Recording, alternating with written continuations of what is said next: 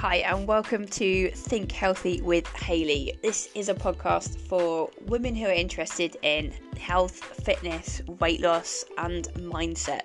So, if you want to feel more in control, enjoy food, stop dieting, and just feel happier and healthier and getting to where you want to be, then this is the podcast for you. I hope you enjoy it. Let's get into the episode.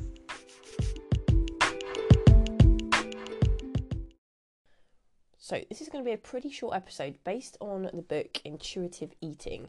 The subtitle for this book is Make Peace with Food, Free Yourself from Chronic Dieting Forever, and Get to the Natural Weight That Fits You. And it's a really, really good book. It's one of the classics in intuitive eating and kind of mindfulness world. And I'm going back through it at the moment. So, I'm going to do a few short episodes based on some key points that come out of this book. And I got to a page today page 32, where it has a really good graph of what dieting looks like versus what intuitive eating looks like.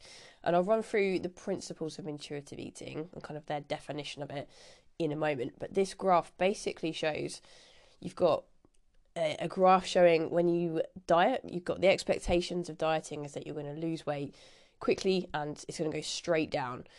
And then it follows on with this graph with the reality of it may well do that, but then it bounces up really quickly again as well. So you lose weight and you regain it. Underneath that, it has the graph for intuitive eating. And with this graph, it's very up and down, but it's trending down. So you see lots of little spikes. There's obvious weight regains on certain weeks, but it's heading downwards over time. And it gets to the bottom and then it just stabilizes at the bottom. So it's representing there are ups and downs. It's very much not a linear, straight down response and way of getting to the goal, but you actually get to the goal and stay there. And it's something I've seen happen with many clients who have adopted that approach, and it's often taken some time to get to using that approach in a way that feels like it's kind of working. It takes getting used to it because with dieting, it can put so many different thoughts and worries and relationships with food and rules that aren't helpful into your mind. And it just needs time and work sometimes to kind of untangle those thoughts and get to a way that feels much healthier much more intuitive. But when people persevere with that they get to their goals and they keep the results for good. On this page as well it talks about basically um, if if you focus on the end result, this is a quote from the book. If, however, you focus on the end result, which for most people is the amount of pounds lost, it can make you feel overwhelmed and discouraged and end up sabotaging the process. Instead, if you acknowledge small changes along the way and value the learning experiences, which can be frustrating, it will help you stay on the intuitive eating path and move forward. Once you truly become an intuitive eater, your body will return to its natural weight and stay there. For many people, that means losing weight. So there's so much value in this statement as well, where people do experience that when they follow this kind of approach, where they're not restrictive dieting, they're focused on intuitive eating, it is frustrating. It can feel overwhelming and discouraging because we're used to doing diets where we see quick results. If you do any kind of diet, it's designed to help you see fast progress and that often means cutting out certain foods or cutting carbohydrates, eating a lot less than you have been. And for any of those reasons, you see pretty quick weight loss. It's often a combination of a little bit of body fat, but also losing quite a bit of water weight. A lot of if a lot of diets will promote reducing carbohydrate intake, and if you're having less carbohydrates in your diet, your body starts to use up stored carbohydrates instead. And so you have less food and energy coming in, plus you're using up energy stores. And stored carbohydrate is stored with water. So every gram of carbohydrate is stored with three grams of water. So suddenly, less food coming in, plus your body releasing stored energy and water, means that you lose a good amount of food volume and water weight in the first few weeks of most diets. So it can seem like you get this fantastic progress and we get that excitement from stepping on the scales and seeing wow this is working like i feel like it's working and you get that kind of dopamine hit from seeing that so then when you switch to an approach that's more intuitive much healthier more balanced it feels discouraging and it feels potentially overwhelming, that I've got to learn this new way of thinking. Why can't I just kind of follow some some set rules and get some fast progress? I see that happen a lot. But as the book says, if you acknowledge small changes along the way, and that's small changes in weight, but much more importantly, small changes in your habits and your mindset, you notice that you're starting to do things differently and build a healthier relationship with food. That's where you can feel good about the process itself and you value the learning experiences as well. As the book says, if you can either see that you're making progress in small ways or if you feel like you've slipped up, there's something really valuable you can learn from that. And then you're either winning or learning. And learning can be used to create a win next time to help you do something differently. And then you keep moving forwards. And it's then over time that you stabilize that relationship with food. You stop the the dieting and regaining approach, the yo-yoing that so many people experience, and it becomes much more stable. Generally, that means you're eating maybe more calories on average, well, not on average, but more calories kind of most days than you may have been doing on a diet. But because you're keeping it stable and it's feeling good, over time you're you're actually in more of a calorie deficit because you're not dropping calories really low and then rebounding by overeating or binge eating at other times because it's erratic and because your body is kind of driving you to eat back those calories that you've been restricting. When it's eating much more stably with a healthy relationship with food, that's where you just see gradual weight loss and you get to where you want to be with all the tools then that you need to actually stay there as well. And it asks some questions in this part of the book as well about if you're a good candidate for seeing weight loss through intuitive eating. And some of the questions are like Have you routinely eaten beyond comfortably being full? Do you routinely overeat when you're getting ready for your next diet? That last supper mentality. Do you overeat as a coping mechanism in difficult times or to fill up time when you're bored? Have you been resistant to exercise? Do you only exercise when you diet? Do you skip meals or wait until you're ravenously hungry, only to find that you overeat when you finally do eat? Do you feel guilty either when you overeat or when you eat a bad food, which results in more overeating?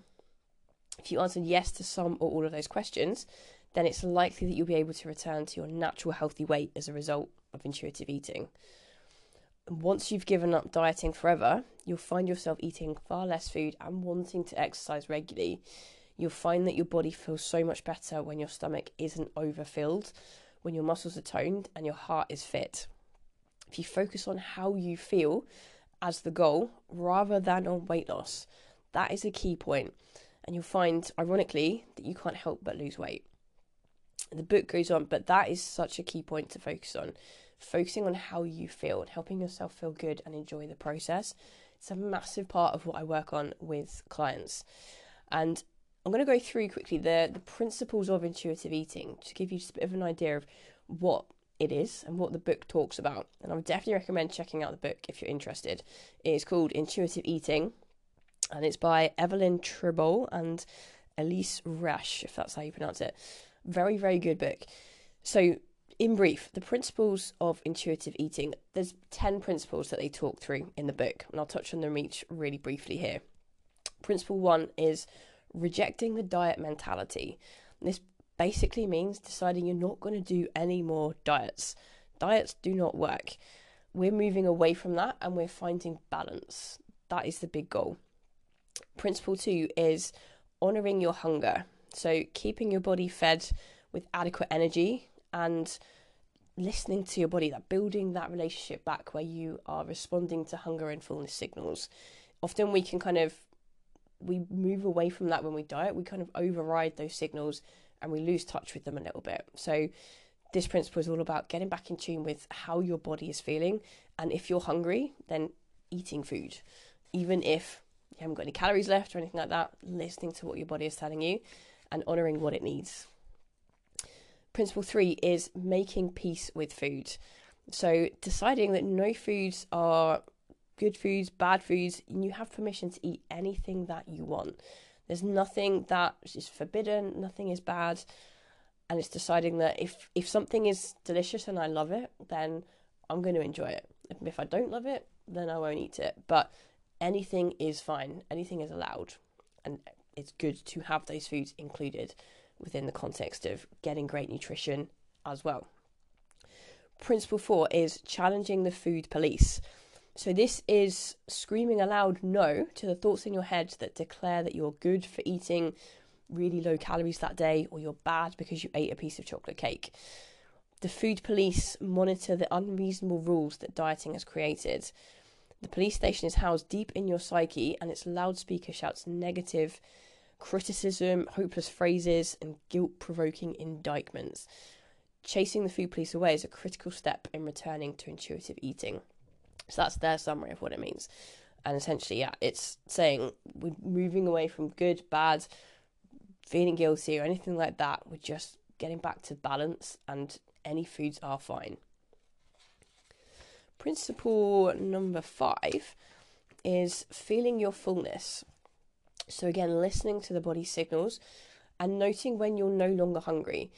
Often with diets, we've overridden that again as well diets teach us to eat according to rules and how many calories we've got, what foods we should be having, what time we should eat them. Feeling your fullness is about listening to, to check in and see am I am I still hungry part way through this meal. So it's building the habit of just pausing in the middle of eating and asking how does this food actually taste and noting like am I still hungry for this? Often we go from one extreme to the other and we'll be really really hungry because we're following diet rules and then we'll be off track and overeating, and then we've gone past that point of fullness.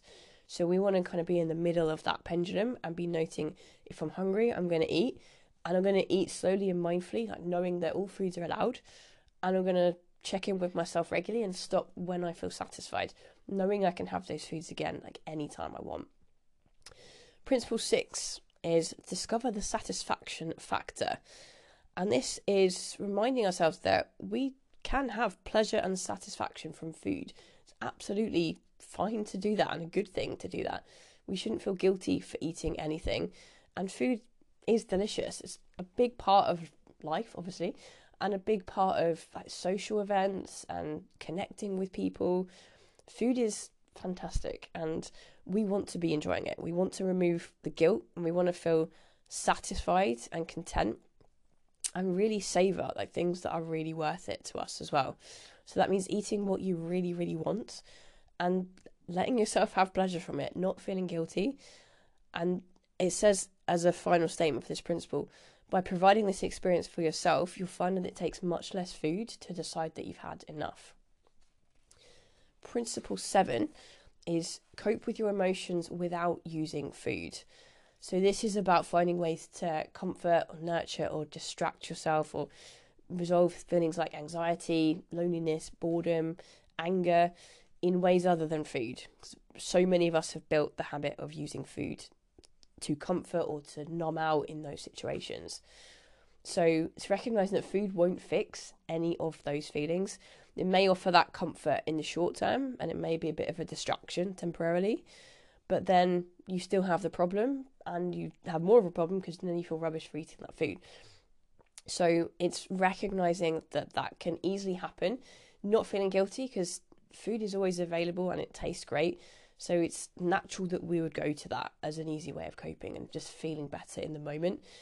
But it's knowing that ultimately you have to deal with the source of the emotion as well as like listening to your body, eating when hungry, stopping when satisfied taking away food as that coping tool, having it there, but having other strategies in place as well. And the book guides you through lots of ideas on that, and there's plenty of other ideas on how to do that in other episodes of this podcast. Principle eight is respect your body. So, this is recognizing that we all have different genetics, we all have different lives, different bodies, different situations, and all of us are worthy of feeling enough just as we are. And it's recognizing too that when you respect your body, you treat it so much better. And when you treat it better, you see better outcomes and better results. So seeing your body as like recognizing what it's done for you as well. So many clients that I work with are, are incredible people who've also done incredible things, looking after their family, like having children, raising children, doing all these amazing things in their life. And they've got to a point where they they kind of have forgotten those things and they've just focused on what that body looks like right now and that they're not happy about that. But if we zoom out and we see just how fantastic the human body is in general and how much your body has done, how worthy of respect it is, it can change how you feel and that can change what you do. And this is often where going into things like strength training can be incredibly powerful because then you're lo- looking at your body in terms of what it can do and appreciating it for that and focusing on perhaps fitness goals as well if you wanted to. So many clients that I've worked with have not really had a fitness goal or not done weights training before, but then they've fallen in love with that part of the the process, recognizing how how fantastic it feels to be lifting more weight and getting stronger, feeling muscle that you didn't have before, and how empowering that can be, and, and seeing how your body improves in terms of fitness as well. It could be training for a certain goal, like running a 5k or a 10k. It could be just kind of monitoring your heart rate and seeing how actually going out for a walk when you start your health and fitness journey, maybe that gets your heart rate up into like a zone two, zone three on your tracker, and it shows you that that means you're in a bit more of a kind of a fitness zone because the walk is quite hard work. And then as you get fitter, you find actually that walk is easy. Your heart rate isn't barely changing. And just appreciating like how incredible the human body is that it will respond to what we do. Even the smallest amount of exercise will start to increase our health and our fitness. And then when we have that sense of respect and kind of enjoyment of that, it often encourages people to do that little bit more. And then you're on this fantastic journey of just fitness, health, and loving your body for what it can do. Principle nine is exercise, feel the difference. So, this is about getting active just to feel how good that can feel, shifting your mindset to how it feels to move your body rather than to burn calories and to lose weight. It's about just enjoying movement. And if you focus on how you feel from working out, such as energized and proud and really happy that you did it, you get that endorphin buzz as well, that can transform your enjoyment of it and your likelihood of doing it again. And then you get that positive momentum of just actually, it just feels good to do this. There's no pressure. It's not about necessarily lifting a certain weight or doing a certain fitness goal. It can be, but it can also be just about enjoying movement for movement itself. So our bodies are designed to move and to thrive like when we're out moving, doing things, lifting, getting out in nature. And if we do that without the pressure and just because it feels good, then we do it more often and we get fantastic results. Principle 10 is honor your health with gentle nutrition. So, this is about making food choices that honor your health and taste buds while making you feel good. So remembering that you don't have to eat the perfect diet to be healthy, and you won't suddenly have a nutritional like deficiency or gain weight from any one meal or snack, or one day of eating, or even a week of eating like off track. If you go on holiday or Christmas, whatever, like those short term things don't make the difference. It's what we do over the long term that counts. So taking off that pressure again and focusing on gentle nutrition. I like that that word, gentle. So it's just about gently guiding yourself towards things that are great for you most of the time. Nourishment, nutrition, adding adding a vegetable to dinner or adding some protein to breakfast or just eating more mindfully, seeing if you can add some more color to your plate and just seeing what's one little change I could do just to nudge myself in that direction of nourishing my body so I get to feel my best. And it's what you eat consistently over time that matters. Progress, not perfection, is what counts. And there's so much more in the book, obviously, but that is where I'm going to stop this episode for now. And I'll probably do another one on other concepts in the book as I go through it again. But I hope this was helpful. And if you have any thoughts, any questions, please get in touch and let me know. My email is hayley at hayleyplummer.co.uk or come find me on Facebook or Instagram via the links in the show notes. I definitely recommend the book. I'll put the link to it in the show notes as well. And thank you for listening and speak to you again soon.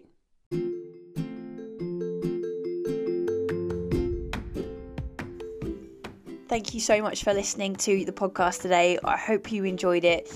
If you have any questions, if I can help you in any way, please feel free to get in contact with me via my website, hayleyplummer.co.uk, or come find me on Facebook or Instagram, and I would love to connect with you. I hope you have an amazing day, and I'll speak to you soon.